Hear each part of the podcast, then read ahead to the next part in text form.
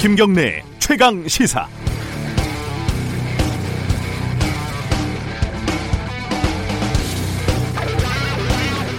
대단했습니다. 어, 점잠 빼던 의원님들이 넥타이를 풀어 헤치고 운동화를 신고 몸싸움까지 마다앉는 모습은 신선하기까지 했습니다. 아, 이분들이 이렇게 열심히 일할 수 있는 분들이었구나.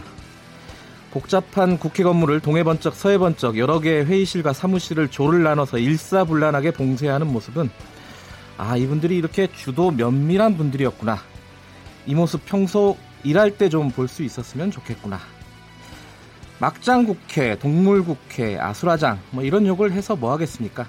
모두들 각자 각자의 민주주의를 지키고 각자의 헌법을 수호한다고 하는데요. 법을 지켜라, 품위를 지켜라, 공자왈, 맹자왈 읊어봤자 교장 선생님 훈화 말씀일 뿐이죠. 밥그릇을 지키려고 했건 헌법을 수호하려고 했건 국회의원들 여러분 어, 최선을 다하고 있는 것 같습니다. 다만 법적으로 문제가 있는 부분은 책임을 지면 되고 또 유권자에게 심판을 받으면 되는 일 아니겠습니까? 유권자들은 꽤 현명합니다. 아수라장이 뭔 뜻인지 사전을 찾아보니까요 이렇게 돼 있더라고요. 아수라가요 불교 용어로 성질이 포악해서 좋은 일이 있으면 회방 놓기를 좋아하는 동물이다. 이렇게 써 있었습니다. 4월 26일 금요일 김경래 최강 시사 시작합니다.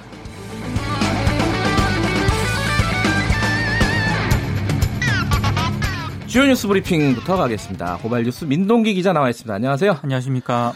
어제 밤에 이 장면 계속 보느라고 밤에 늦게 잤어요. 졸려요? 네. 자, 이 소식부터 좀 정리해 보죠. 더불어민주당이 오늘 오전 4시께 어, 자유한국당의 자유한국당과의 대치를 일시 중단하고 해산을 했습니다. 휴전을 했군요. 그렇습니다. 네. 오전 9시 다시 의원총회를 열기로 했는데요. 이해찬 대표가 이런 얘기를 했습니다. 몸싸움 도중 기진맥진해서 병원으로 실려간 사람도 있고 부상을 입은 일도 있는 것 같다. 원내대표와 협의에 더 이상 불상사가 있어서는 안 되겠다 싶어서 철수하기로 했다. 이렇게 얘기를 했습니다. 네. 오전 9시 의원총회에서 여러 의원의 의견을 듣고 대책을 세우겠다고 밝혔는데요. 패스트 트랙을 반드시 관철하겠다. 이렇게 강조를 했습니다. 어제 분위기 보니까 오늘도 그렇게 쉽지는 않을 것 같아요. 통과시키는 게. 더 어려울 것 같습니다. 네. 예. 자, 사개특위가 새벽에 열긴 열었었던 거죠? 새벽 2시 45분쯤에 잠시 개의가 됐습니다. 네. 아, 사개특위 위원장인 이상민 의원, 그리고 박범계, 박주민 의원 등 더불어민주당 의원 6명만 참석을 했는데요. 네. 근데 회의를 여는 데는 성공을 했습니다만 네. 의결 정족수가 부족합니다. 음. 사개특위 이 제적 위원 18명 가운데 5분의 3인 11명 이상의 찬성이 필요하거든요. 네. 그래서 회의 시작 40여 분 만에 정회가 선언되는 또 해프닝이 벌어졌습니다. 그렇군요. 근데 사실 어제부터 오늘 새벽까지 가장 치열했던 곳은 의사과였어요. 그렇습니다. 법안을 내는 곳, 그죠? 어, 자유한국당이 법안 제출을 막는데 엄청난 물리력을 동원을 했습니다. 네. 사개특위 소속 더불어민주당 의원들이 어제 오후 6시 45분경 공수처 법안과 검경 수사권 조정 법안을 제출하기 위해 국회 의원과를 찾았는데요. 하지만 한국당 의원들과 당직자들이 가로막으면서 격한 충돌이 벌어졌습니다. 문희상 국회의장이 국회 출범 이후 여섯 번째로 경호권을 발동을 했는데요. 국회의장이 경호권을 발동을 한 것은 1986년 이후에 33년 만에 어, 처음입니다. 그래요? 국회 경위와 방어권 방어원들이 출동을 했는데 자유한국당의 방어막을 허무는 데는 실패를 했습니다. 아, 결국 더불어민주당이 이메일 법안 제출이라는 우회로를 선택을 했는데요. 통상 법안은 의원과를 직접 방문을 하거나 팩스를 이용해서 제출을 하는데 자유한국당 의원들이 팩스로 들어온 법률안 뭉치를 빼앗아서 어, 이것도 무위에 그치게 됐습니다. 예. 아, 자유한국당 의원들의 물리력 행사와 관련해서는 국회 선진화법 취지를 정면으로 거스르는 행위다 이런 비판이 제기가 됐는데요. 네. 국회 선진화법은 국회의 회의를 방해할 목적으로 회의장이나 그 부근에서 폭력 행위 등을 해서는 안 된다라고 명시를 하고 있는데 이걸 만약에 어기게 되면 5년 이하 징역 또는 1천만 원 이하 벌금에 처할 수가 있습니다. 어제 그 최입의 바른미래당 의원 사무실에서 이제 자유한국당 의원들이 최입의 의원을 막았잖아요. 사실상 감금을 네. 한 거죠. 그때 자유한국당 의원들이 이런 그런 취지로 얘기를 하더라고요. 깜빵갈 각오가 돼 있다. 네. 예, 그렇게 얘기를 하더라고요. 자, 국회 상황은 어, 저희가 2부에 어, 최고의 정치 코너가 마련돼 있습니다. 여야 정치인들, 어, 국회의원들 어, 현장에 계셨던 분들이죠. 그분들과 함께 국회 상황 자세히 좀 짚어보겠습니다. 다른 소식 좀 알아보죠. 북러 정상회담 좀 정리해봐야겠습니다. 김정은 위원장과 푸틴 러시아 대통령이 어제 첫 정상회담을 가졌는데요.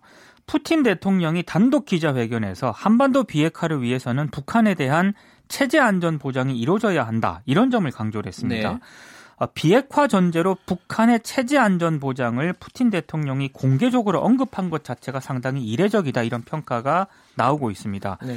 그리고 김정은 위원장이 구체적으로 어떤 발언을 했는지가 조선중앙통신이 조금 전에 이제 보도를 해서 이게 아, 알려졌는데요. 저는 못 봤는데 뭐라고 하던가요? 조선반도의 평화와 안전은 전적으로 네. 미국의 차후 태도에 따라 좌우가 될 것이다. 이렇게 음. 얘기를 했습니다. 네. 그러니까 북미 협상 교착 국면의 책임을 미국에게 돌리면서 태도 변화를 촉구한 것으로 풀이가 되고 있습니다. 네. 그리고 푸틴 대통령이 보통 정상회담에서 지각하는 걸로 굉장히 유명한데요. 그렇죠. 지각 대장이라 그러더만요. 그렇습니다. 예. 어제 북러 정상회담에서는 먼저 회담장에 도착을 해서 김정은 위원장을 기다려서 눈길을 끌었습니다.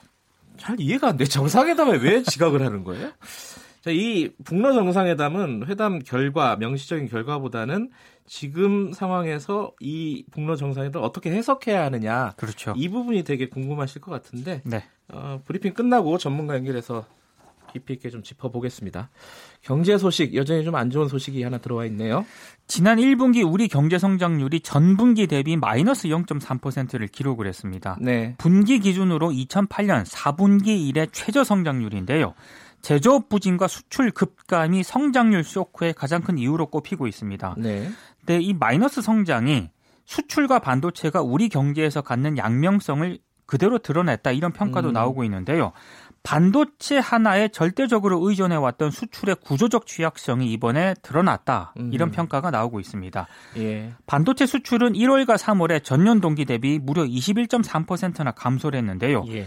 경기 후행 지표인 고용에서 충격이 뒤따를 수도 있다. 이런 우려도 제기가 되고 있습니다. 그러니까 금융위기, 그러니까 어떤 경제 위기 아주 급격한 위기 상황 말고는 마이너스 성장이 2008년 이후에 뭐 사실상 처음이네요. 그렇죠? 그렇습니다. 예.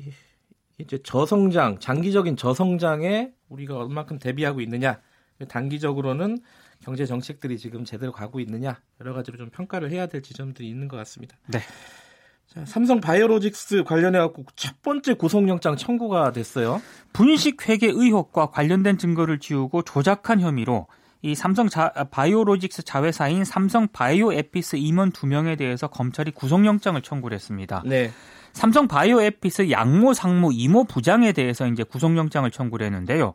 이들은 삼성 바이오의 분식 회계 여부를 조사하는 과정에서 허위 문건을 작성해서 제출한 혐의를 받고 있습니다. 네. 검찰은 이들이 압수수색 등에 대비하기 위해 직원들이 사용하는 컴퓨터와 스마트폰을 직접 확인한 다음에 관련 자료를 삭제한 단서도 포착을 했다고 하는데요.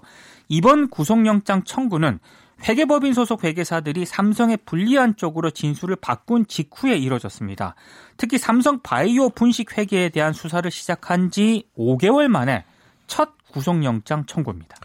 어쨌든 이번 구속영장은 증거 인멸, 증거 위조 뭐 이런 쪽인데 앞으로 이제 승계 문제나 이런 쪽으로 좀 확대될 가능성도 좀 보이죠. 그렇습니다.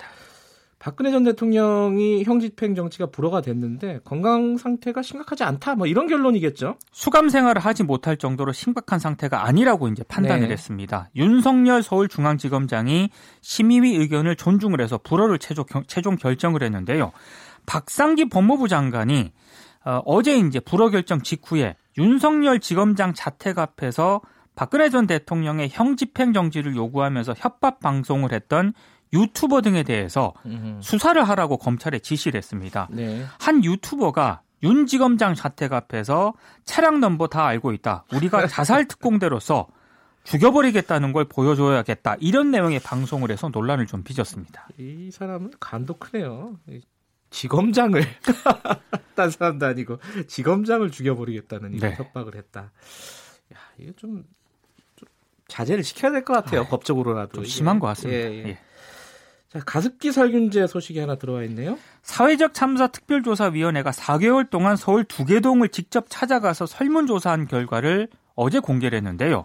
정부에 신고할 필요가 있는 가습기 살균제 피해자, 피해자 가 최소 155명에 이르는 것으로 나타났다고 음. 밝혔습니다. 어허. 이들 가운데 정부에 이미 피해 신고를 접수한 사람은 7명에 불과했는데요. 정부가 더 적극적으로 전국 규모의 피해자 찾기에 나서야 한다고 촉구를 했습니다. 네. 왜 이제 신고가 저조한지를 물어보니까요. 심층 설문 대상자 303명 가운데 78.2%가 영수증이라든가 사진 등 가습기 살균제를 사용한 증거가 없어서라고 답을 했고요. 없죠, 당연히. 그렇습니다. 예. 그리고 건강 피해를 증명할 방법을 잘 몰라서도 상당히 네. 좀 많았습니다. 아, 이 사회적 참사 특조위는 직접 찾아가는 조사 방식 같은 거를 통해 가지고요. 네. 정부가 좀 더 능동적인 현장 조사 등을 할 필요가 있다 이렇게 음, 강조를 했습니다. 새로운 방식이네요, 사실. 그렇습니다. 예. 많이 어, 알려지지 않은 피해가 훨씬 더 많다 이런 뜻이고요. 네. 원폭 피해 한국인의 23%가 장애를 앓고 있다. 이게 무슨 말이죠?